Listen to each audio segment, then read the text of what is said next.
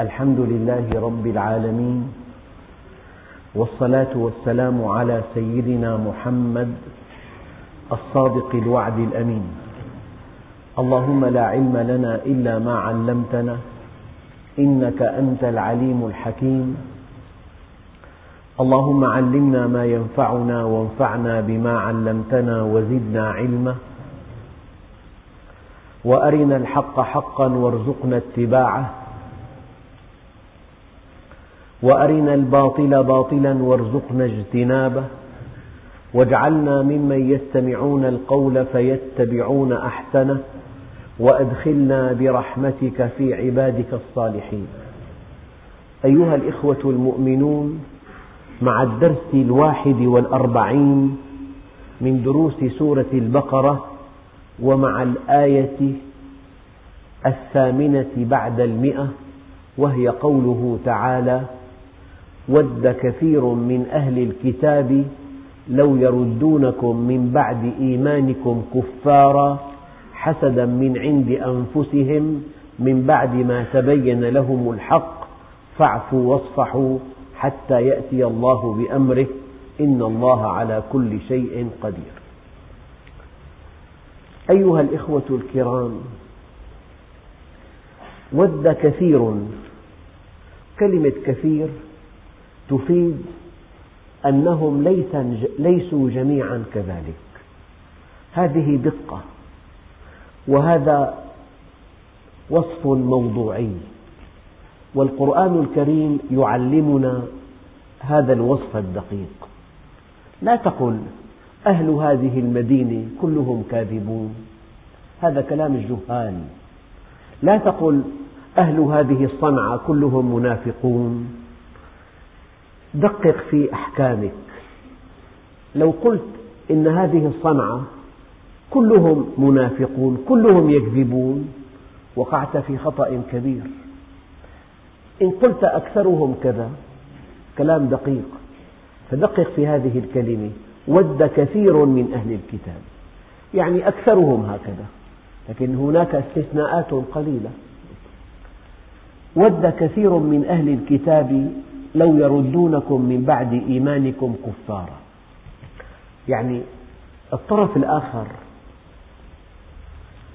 يبحث عن نقاط الضعف عند المؤمنين يكتشف تناقضا وهميا في أفكارهم يكتشف بعض الأخطاء غير المقصودة في سلوكهم فيكبرها ويقيم النكير, ويقيم النكير عليها ويود أن يشكك المؤمنين في أصل دينه فيما مضى من الدروس لو حينما توجه المسلمون إلى بيت المقدس ثم عادوا بقبلتهم إلى بيت الله الحرام. قال اليهود إذا كانت القبلة إلى بيت المقدس هي الحق فلماذا عدتم إلى بيت الله الحرام؟ وإن كانت القبلة إلى بيت الله الحرام فحينما توجهتم إلى بيت المقدس فصلاتكم باطلة. دائما وأبدا الطرف الآخر يبحث عن التناقض ليكبر هذا التناقض ليشكك المؤمن في أصل دينه. وحينما رد الله عليهم بأنه ما ننسخ من آية أو ننسها نأتي بخير منها أو مثلها. وقد بينت في درس سابق معنى أن النسخ هو تدبير مرحلي حكم مرحلي يأتي بعده حكم يتناسب مع المرحلة الثانية. فالطرف الآخر ينتظر بالمرصاد يبحث عن تناقض يبحث عن خطأ. هذا المعنى يقودنا إلى آية مناسبة جدا أن تشرح الآن. الآية الكريمة ربنا لا تجعلنا فتنة للذين كفروا يعني المؤمن حينما يقصر في عمله حينما يتناقض في كلامه حينما يكتب تصريحا كاذبا مثلا للحج فرضا حينما يهمل عمله حينما يعد ولا يفي ماذا يفعل؟ يفعل جريمة ما هي الجريمة؟ الطرف الآخر يتمسك بكفره يتشبث به يقول أنا على الصح أنا الصح وأنت الخطأ أنا على حق وأنت الباطل لأنك قصرت معه. يعني أي مؤمن يعد سفيرا للمسلمين؟ أنت على ثغرة من ثغر الإسلام فلا يؤتين من قبلك. أنت مسلم وتمثل هذا الدين العظيم فحينما تدلي بتصريح كاذب. فقد كذبت والمؤمن لا يكذب.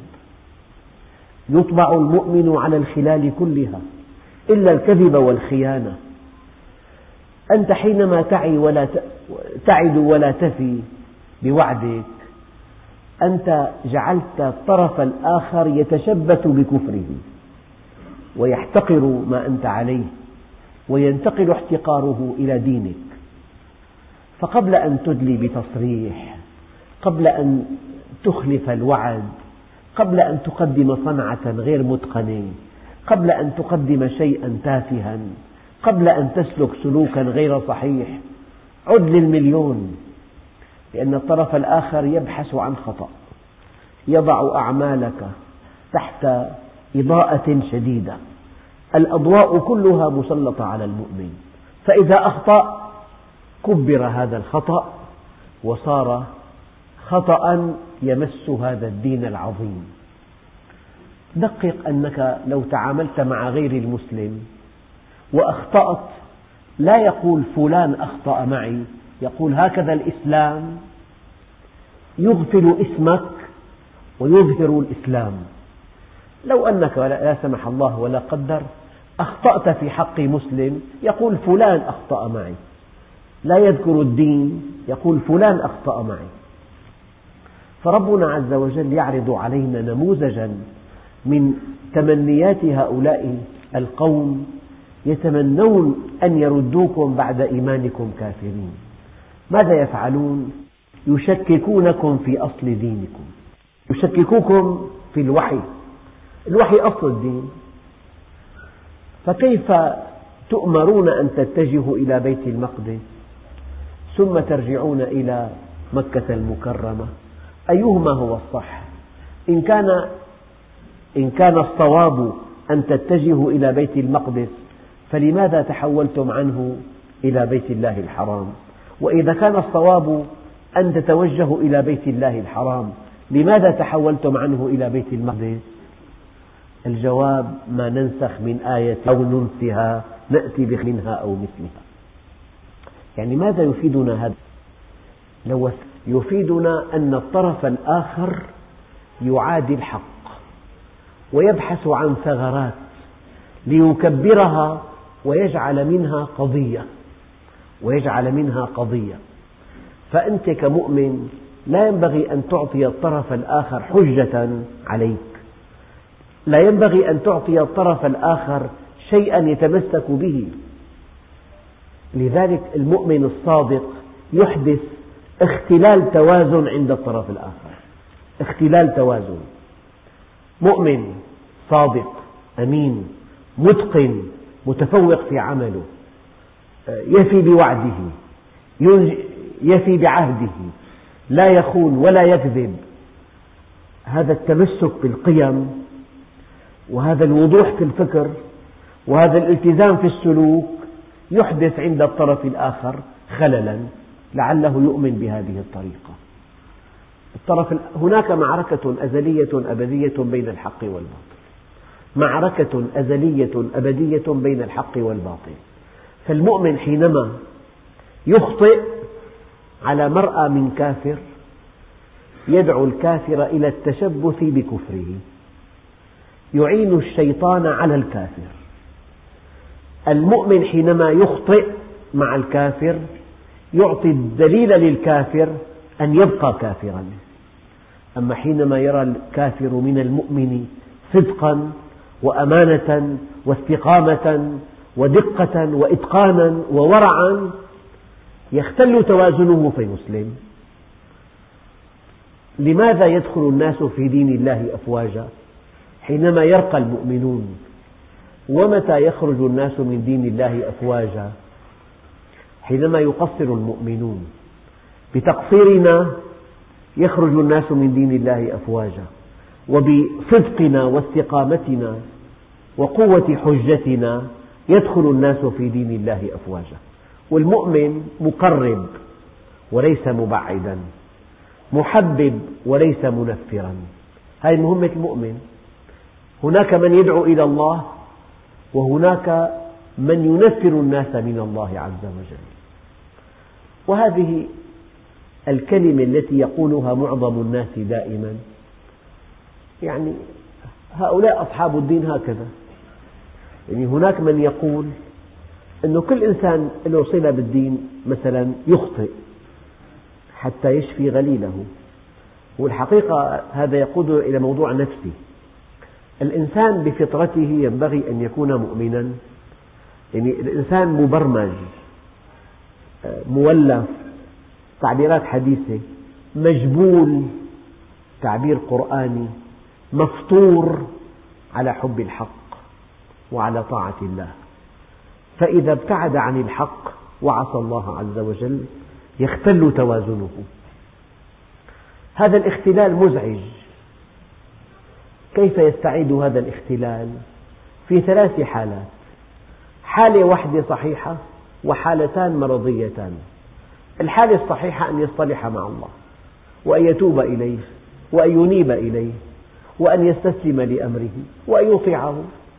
وكل إنسان حينما يتوب يشعر أن جبالا قد أزيحت عن كاهله يشعر أن استقرارا قد ملأ قلبه. يشعر بالأمن والطمأنينة. يشعر بالثقة والرجاء. هذه طريقة من طرق أن تستعيد التوازن. الطريقة الثانية أن تطعن بالمؤمنين من أجل أن توهم نفسك أن هؤلاء المتوازنون ليسوا كذلك. هذه طريقة مرضية. إما أن تصطلح مع الله فتتوازن وإما أن تطعن بالمؤمنين لتوهم نفسك أن الناس جميعا هكذا. ما في واحد جيد. هذه طريقة مرضية ليست صحيحة. والشيء الثالث أن تتعلق بفكر ضال. يغطي انحرافك. تتعلق بفكر ضال. يعني واحد منحرف تشبث بمفهوم الشفاعة. الساذجة أنه افعل ما شئت النبي الكريم يشفع لك. فكرة مريحة. مريحة جدا. تفعل أنت ما تشاء تأكل المال الحرام تعتدي على من تشاء وأنت متوهم أن النبي عليه الصلاة والسلام يوم القيامة سيشفع لك ويدخلك الجنة. هذه الفكرة مريحة للمقصرين. يتعلق بفكر خاطئ بعقيدة ضالة بفهم مريض سقيم. التعلق بهذه المفهومات يريح من اختل توازنه. أو الطعن بالمؤمنين يريح من اختل توازنه. ولكن الصواب أن تعود إلى الله وأن تصطلح معه وأن تطبق منهج الله عز وجل. عندئذ تستعيد توازنك تستعيد توازنك وتسعد. ود كثير من أهل الكتاب. لو يردونكم من بعد إيمانكم كفارا. ليستعيدوا توازنهم. هم حينما كفروا اختل توازنهم أنه خالفوا فطرتهم خالفوا جبلتهم. فلما رأوا المؤمنين ملتزمين منيبين محبين متعاونين سعداء هذا الشيء مقلق فتمنوا أن يختل توازنهم وأن يعودوا كفارا. حدثني رجل كان مسرفا في المعاصي. وهو يعمل في التجارة. فذهب إلى بيت الله الحرام وحج البيت وتاب إلى الله. فلما عاد, عاد إلى بلده كان في جلسة مع أصدقائه القدامى وهذا خطأ كبير. قال له أحدهم اشرب. قال أنا تبت إلى الله. قال له كم كلفتك الحجة؟ مثلا وقتها كان خمسين ألف. قال له هي خمسين ألف واشرب. هذا سلوك يومي. المنحرف يريد أن يجعل كل الناس منحرفين. الكذاب يريد أن يجعل كل الناس كاذبين.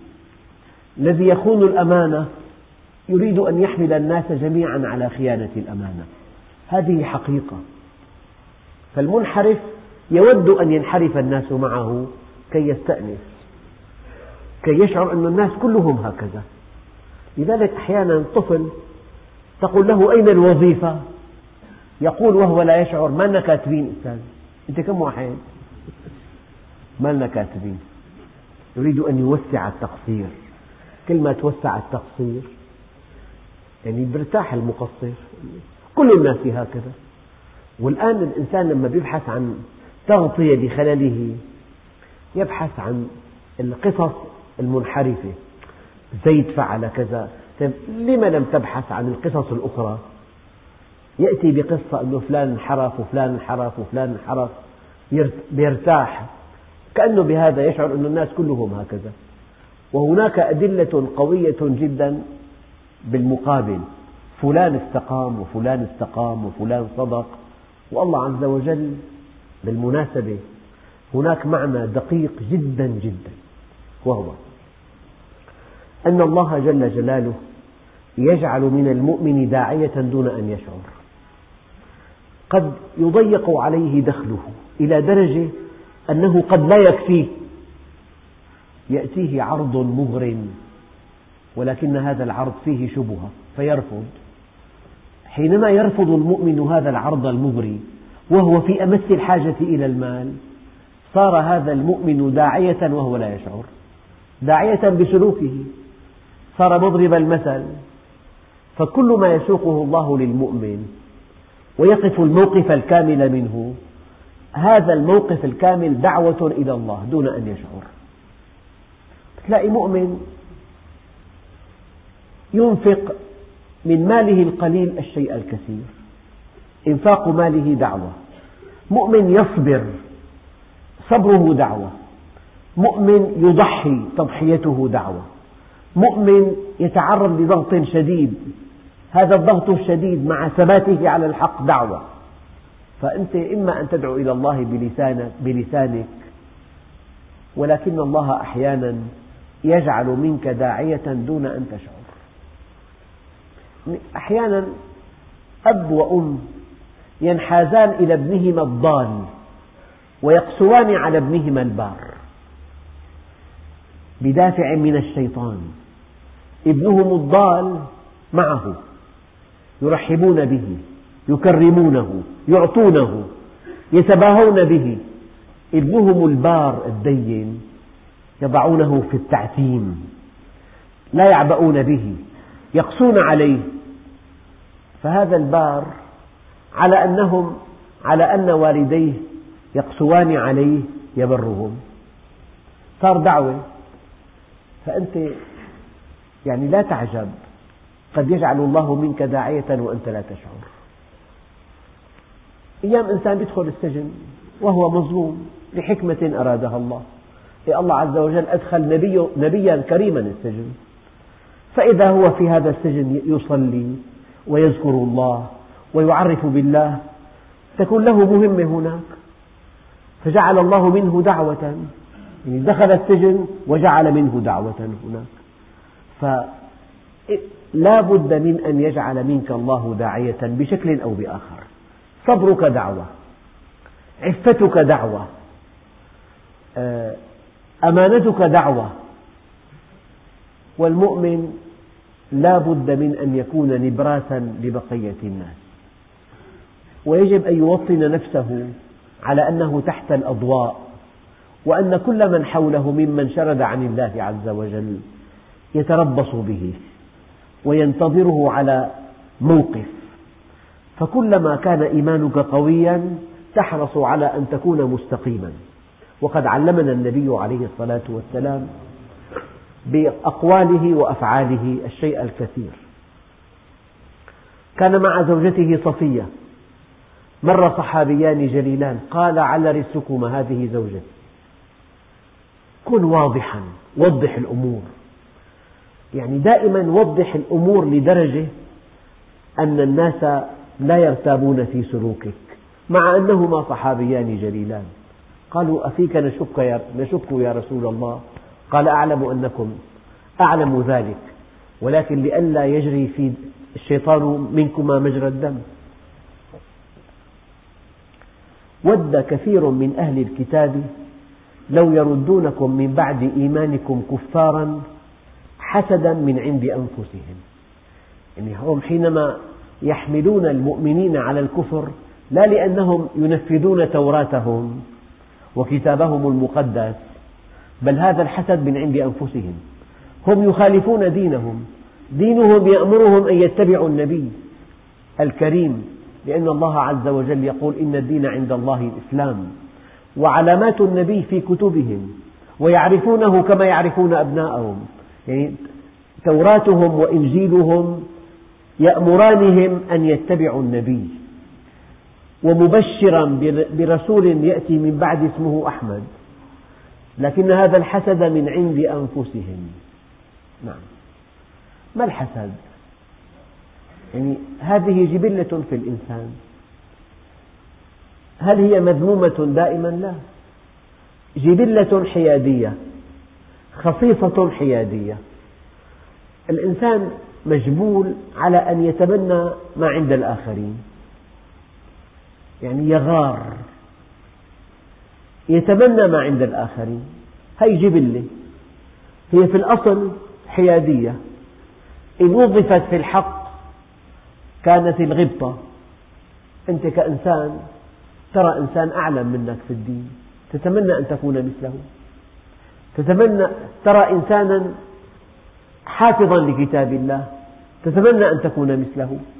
ترى إنسانا أجرى الله على يديه الخيرات. تتمنى أن تكون مثله. هذه جبلة جبل عليها الإنسان. حينما صرفها للخير ارتقى بها إلى أعلى عليين فإذا تمنيت أن تكون من أهل الدنيا هذا حسد. إن صبت هذه الخصيصة على الدنيا كانت الحسد. وإن صبت على الآخرة كانت, كانت الغبطة. جبلة حيادية. لا تمدح ولا تذم. توظف في الخير أو في الشر. يعني أن تتمنى ما عند الآخرين. أما الحسد الجانب السلبي الجانب المنهي عنه حينما ترى إنسانا غنيا تتمنى أن يزول المال عنه حسدا من عند أنفسهم وتتمنى بعد ذلك أن يتحول المال إليك. هي أسوأ هي أقل سوء. ثم قد تفعل بيدك ما تصرف ماله إليك. هذا صار جريمة. حينما تتمنى أن تزول النعمة عن أخيك هذا حسد بصرف النظر عن تحولها إليك أو عدم تحولها إليك. وحينما تفعل بنفسك ما يزيل النعمة عن أخيك فهذه جريمة. أما حينما تتمنى أن تكون عالما كعلم أخيك حافظا كحفظ أخيك. لك, لك عمل طيب كعمل أخيك. هذه غبطة. من هنا قال عليه الصلاة والسلام لا حسد إلا في اثنتين. رجل آتاه الله القرآن فهو يقرأه آناء الليل وأطراف النهار ورجل آتاه الله مالا فهو ينفق منه آناء الليل وأطراف النهار. فإن تمنيت عمل الآخرة فهذه غبطة. وإن تمنيت ما عند أهل الدنيا فهذا حسد. والحسد والغبطة خصيصتان جبل عليهما الإنسان. نعم. ود كثير من أهل الكتاب لو يردونكم من بعد إيمانكم كفارا حسدا من عند أنفسهم. من بعد ما تبين لهم الحق. معنى ذلك الاختلاف كما ذكرت في درس سابق قد يكون بسبب نقص المعلومات. هذا اختلاف طبيعي. وقد يكون بسبب الحسد. اليهود يعرفون النبي كما يعرفون. وفي كتاب المقدم علامات النبي وإشارات النبي. ومبشرا برسول يأتي من بعد اسمه أحمد. ومع ذلك كفروا به وكذبوه وحاربوه وعادوه حسدا من عند أنفسهم. طيب هذا ينسحب على حياة المسلمين. هناك من الخصومات ومن العداوات ما يعود إلى الحسد وحده فقط. هناك من الخصومات والعداوات ما يعود إلى الحسد وحده. وهذا مقياس دقيق أيها الإخوة مقياس دقيق. أخوك المؤمن إذا أكرمه الله بشيء هل تعاديه؟ حينما تعاديه فقد حسدته. وحينما تعاديه وضعت نفسك في صف المنافقين. إن تصبك حسنة تسؤهم. أما إذا باركت له ذلك وضعت نفسك في خندق المؤمنين. علامة المؤمن أنك تسعد بخير ساقه الله لأخيك. المؤمنون كالجسد الواحد. يعني أخوك اغتنى تسعد بهذا. أخوك وصل لمنصب رفيع تسعد بذلك. حينما تعاديه وضعت نفسك في صف المنافقين. وحينما تبارك له وتطمئن لما أصابه من خير وضعت نفسك في صف المؤمنين. لذلك الاختلاف اختلاف طبيعي واختلاف مرده الحسد واختلاف آه، محمود عند الله اختلاف التنافس. فهدى الله الذين آمنوا لما اختلفوا فيه من الحق بإذنه. فاعفوا واصفحوا حتى يأتي الله بأمره. المؤمن فوق هذه الخصومات. اعفوا عنهم. موقف المؤمن دائما كموقف الطبيب طبيب الأمراض الجلدية من مريض معه مرض جلدي. هل يحقد عليه أم يشفق عليه؟ بالضبط. المؤمن أمام المنافقين أو الكافرين لا يحقد عليهم بل يشفق عليهم. كما لو كنت طبيبا لأمراض جلدية وجاءك مريض مصاب بمرض جلدي خطير ومزعج ومنفر لا تحقد عليه أبدا. تشفق عليه. وهذا حال المؤمن الطيب. لذلك فاعفوا عن هؤلاء. مرضى. جاهل مريض. جاهل منحرف. جاهل حقود. حقده من إعراضه عن الله. بالمناسبة هناك مرض كلام دقيق. مرض واحد له مئات الأعراض. فالأعراض ليست أمراضا ولكنها أعراض مرض واحد. المرض الواحد الخطير هو الإعراض عن الله. وكل شيء يزعجك من الكافر هي أعراض الإعراض. أعراض الإعراض. الحسد من أعراض الإعراض. والكبر من أعراض الإعراض. والبغي من أعراض الإعراض والعدوان من أعراض الإعراض والكذب والاحتيال من أعراض الإعراض. الإعراض عن الله له آلاف الأعراض. لذلك هذه الأعراض لا تعالج ينبغي أن يعالج عن إليه والصلح معه. فالإعراض في معه حسد في معه بغي في عدوان في كبر في تسلط في احتيال في مكر في خديعة في غطرسة في اعتزاز. حينما تقبل على الله زالت عنك كل أعراض الإعراض. فإذا أنت المسامح العفو الكريم اللطيف الرحيم المؤمن الطيب البسيط. ف والطبيب الماهر حينما يأتيه مريض ارتفعت حرارته. الطبيب غير الماهر يعطي خافض للحرارة. ولكن الطبيب الماهر يبحث عن السبب الخفي لارتفاع الحرارة. فإذا كان التهابا عالج الالتهاب فانخفضت الحرارة. فأنت كطبيب لا تعالج أعراض الإعراض عالج مرض الإعراض. عالج المرض تزول هذه الأعراض. فكل عرض يعالج ولكن لا يشفى. إنه الأصل موجود. أعطيته خافض حرارة. انتهى مفعول الحبة. عادت الحرارة إلى ما كانت عليه. فإذا انتهى مفعول هذا الدواء عاد العرض إلى ما كان عليه. أما إذا عالجت أصل المرض الأعراض زالت بشكل طبيعي. فأنت لا تعالج أعراض الإعراض عالج مرض الإعراض. هذا هو الأصل. يعني إنسان تطعمه فيشتكي تطعمه فيتسول تطعمه ما عرف الله لو عرف الله عز وجل واستقام على أمره لأغناه الله ورفع رأسه وأعطى بدل أن يأخذ.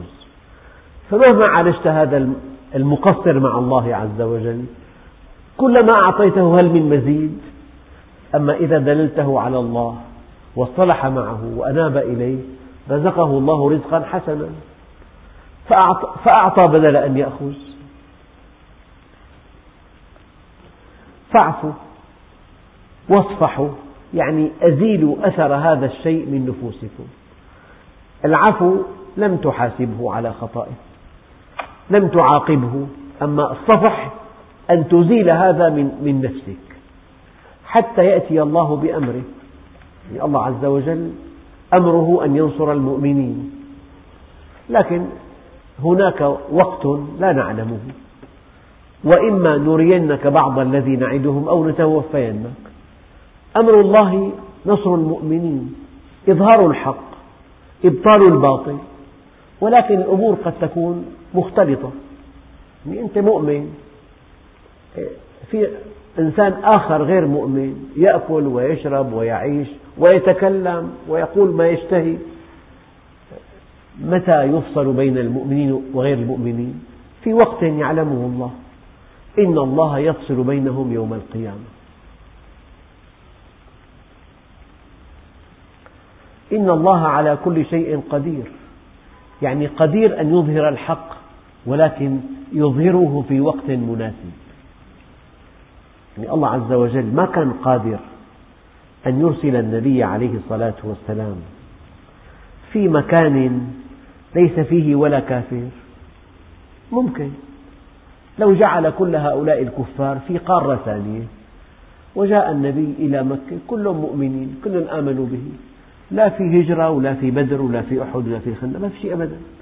كلهم ذائبون في محبته.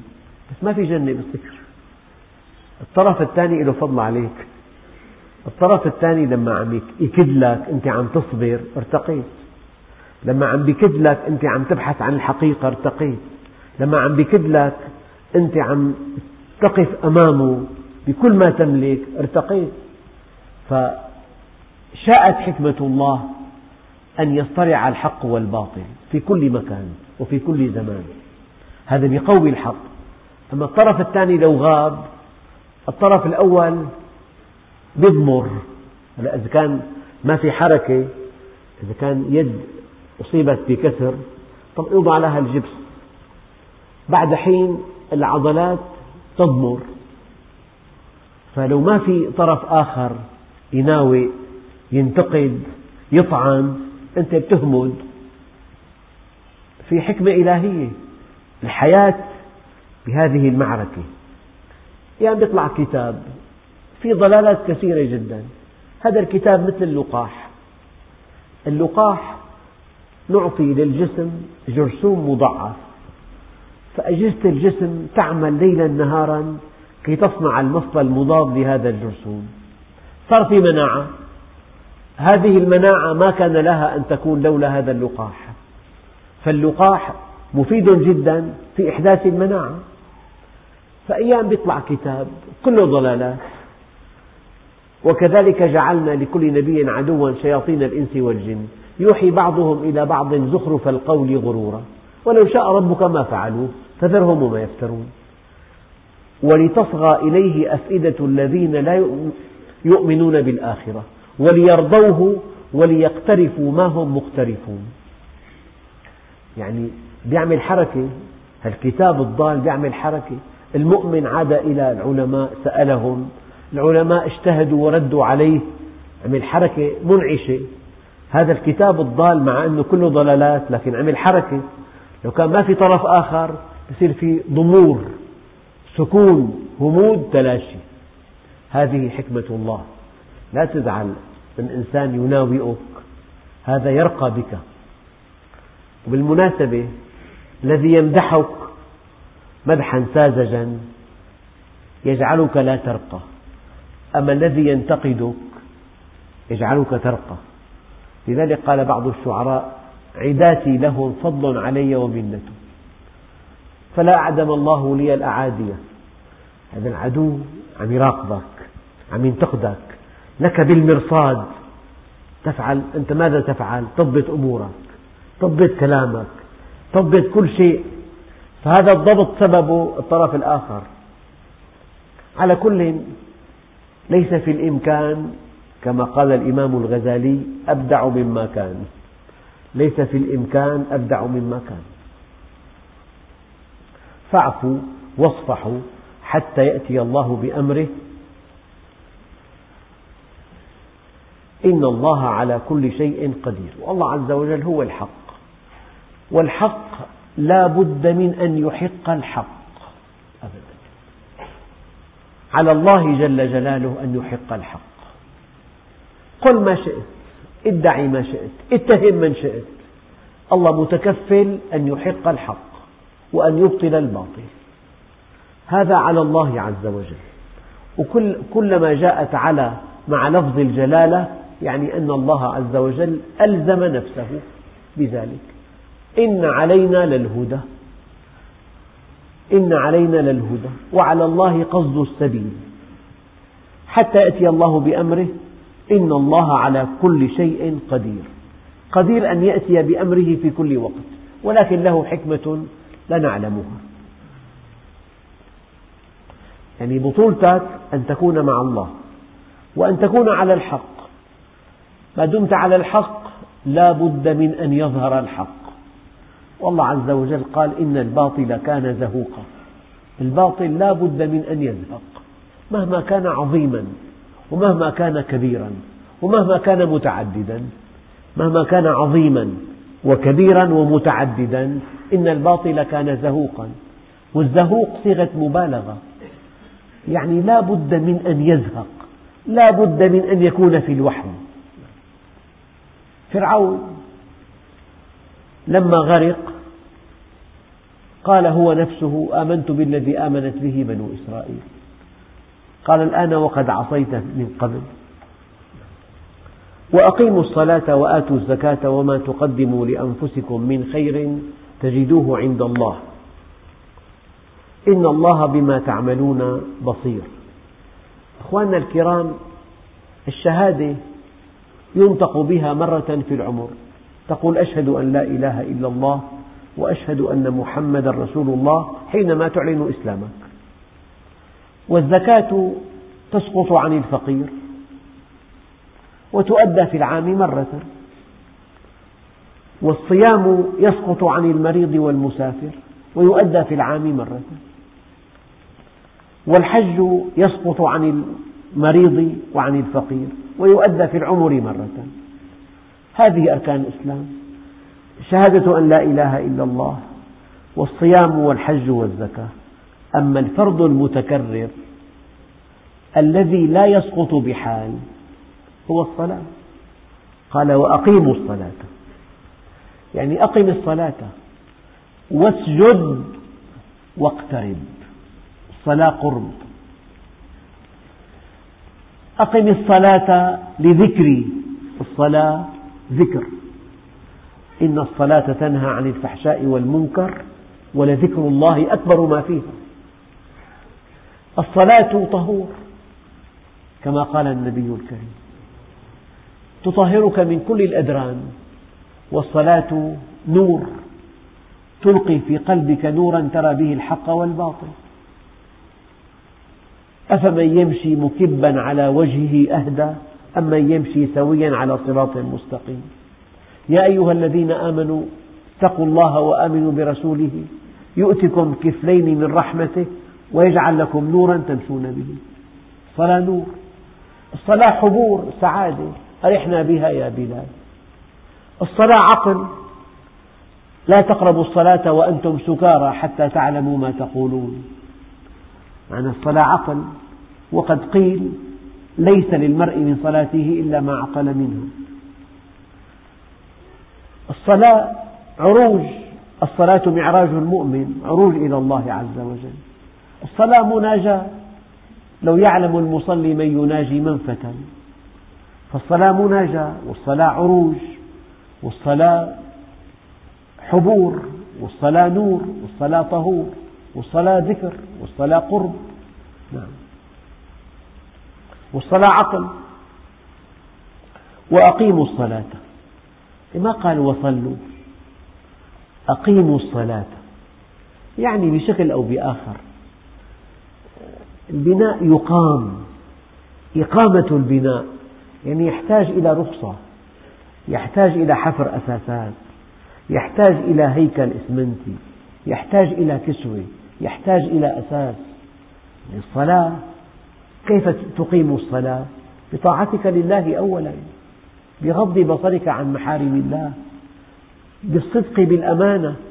حينما تكون كما أراد الله تقف فتصلي. يا بني آدم خذوا زينتكم عند كل مسجد. طبعا المعنى لها الآية لها معنى ضيق ولها معنى واسع. حينما تأتي بطاعة لله إلى المسجد حينما تأتي بعمل صالح حينما تأتي صادقا حينما تأتي أمينا حينما تأتي متواضعا حينما تأتي محسنا وتصلي الخط ساخن مع الله عز وجل. يعني أحدنا لو أنه عنده هاتف بس ما في خط ما في حرارة ماذا يفعل به؟ ينزعج انزعاج شديد ما في خط. أنت أمام كتلة بلاستيك. أما حينما ترفع السماعة فتسمع ونة يعني خط ساخن خط مفتوح. المؤمن معه خط إلى الله ساخن مفتوح. باستقامته وطاعته وصدقه وأمانته وإخلاصه خطه مع الله مفتوح وساخن في حرارة يعني في حرارة. فلذلك العبرة أن تصلي الصلاة التي أرادها الله عز وجل. وأقيموا الصلاة وآتوا الزكاة. طبعا هي على الأغنياء. معنى أنت مكلف أن تكسب المال أن تكسب المال لسد حاجتك وسد حاجة أهلك. ولعلك تكسب المال لسد حاجة الفقراء. أنت حينما تؤدي زكاة مالك تسد حاجة الفقراء. يعني كأنك مكلف أن تكسب المال. لسد حاجتك الشخصية وحاجة أهلك ومن تعول فإذا فاض مالك عن حاجتك عليك أن تدفع زكاة مالك أي تسد حاجة الفقراء. فكل إنسان يكسب المال وينفق من هذا المال في سبيل الله يرقى عند الله عز وجل. وأقيموا الصلاة وآتوا الزكاة. صار لك عمل متعلق بالمجموع. تعاونت مع المؤمنين. كسبت مالا يسد حاجتك وحاجة أهلك وحاجة فقراء المسلمين. وما تقدموا لأنفسكم من خير تجدوه عند الله. إن الله بما تعملون بصير. المؤمن يضع اللقمة في فم زوجته تكون له يوم القيامة كجبل أحد. يعني الله عز وجل أرادنا أن نربح معه. يا أيها الذين آمنوا هل أدلكم على تجارة تنجيكم من عذاب أليم؟ تؤمنون بالله ورسوله وتجاهدون في سبيل الله بأموالكم وأنفسكم؟ ذلكم خير لكم إن كنتم تعلمون. هذه التجارة التي لا تبور أن تتاجر مع الله. يعني مثل بسيط ملك قال لمعلم أعطي ابني دروسا وأنا أحاسبك فهذا المعلم ضيق الأفق بعد أن أعطاه درس قال له أعطني أجرته. أعطاه الابن خمسمائة ليرة. هو السعر مئتين أعطاه خمسمائة. لكن الأب كان سيعطي هذا المعلم بيتا ومركبة وكل شيء حياته فهو قنع بعطاء العباد. أما المؤمن الصادق يطمع بما عند الله. يطمع بما عند الله. قال له أحد الصحابة للنبي الكريم النبي سأله قال له يا ربيعة سلني حاجتك. قال له أمهلني. فلما أمهله قال له ماذا؟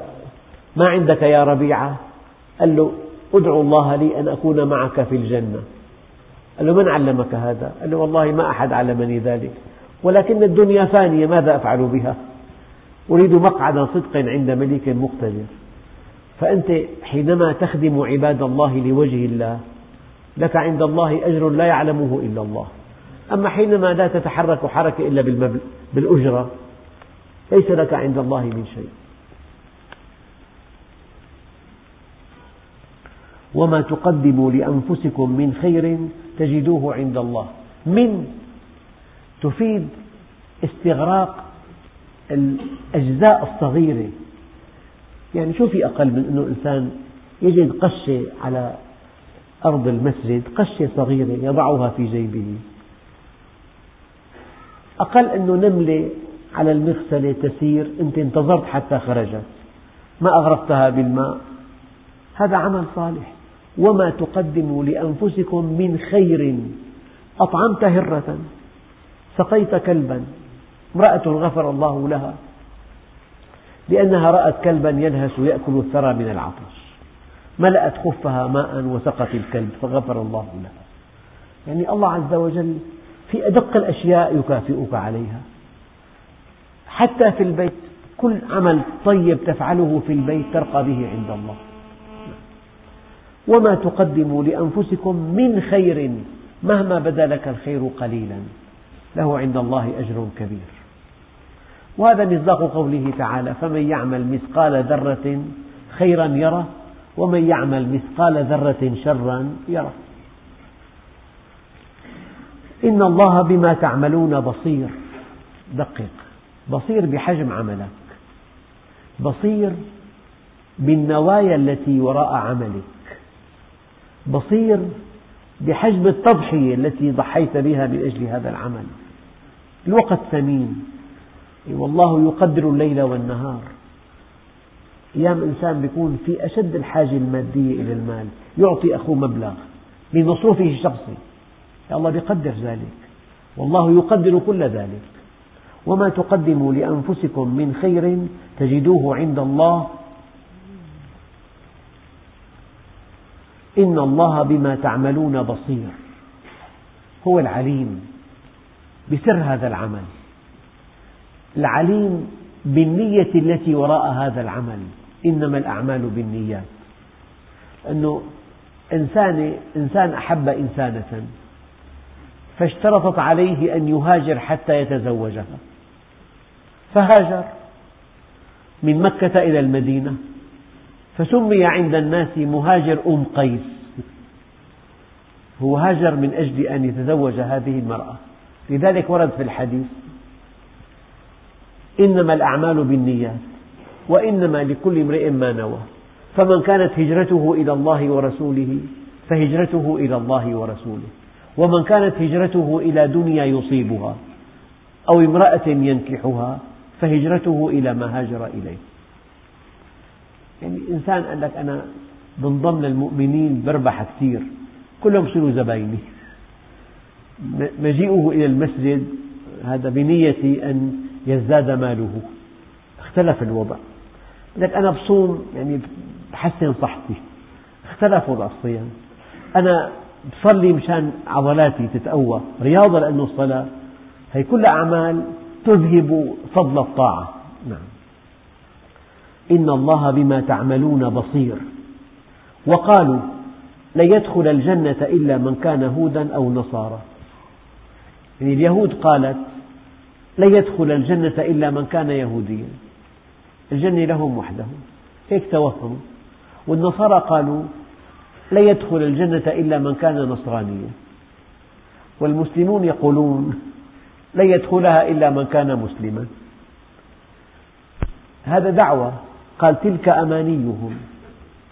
والأماني بضاعة الحمقى هلا كل طالب بالقطر يتمنى أن ينجح.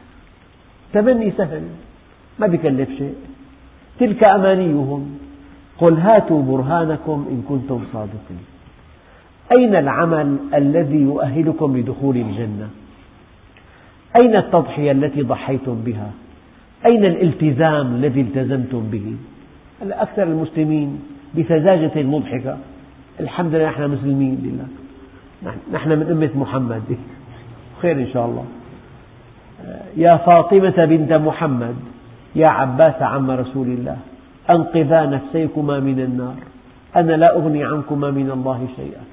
لا يأتيني الناس بأعمالهم وتأتوني بأنسابكم. من يبطئ به عمله لم يسرع به نسبه. يا الله عز وجل قال تبت يدا أبي لهب وتب. أبو لهب عم النبي. ما أغنى عنه ماله وما كسب. فتلك أمانيهم. قل هاتوا برهانكم إن كنتم صادقين. أين البرهان؟ أكثر الناس. أنا إيماني أقوى من إيمانك. بيتك كله معاصي عملك كله معاصي مالك كله حرام. هالكلام فارغ الكلام؟ قل هاتوا برهانكم إن كنتم صادقين.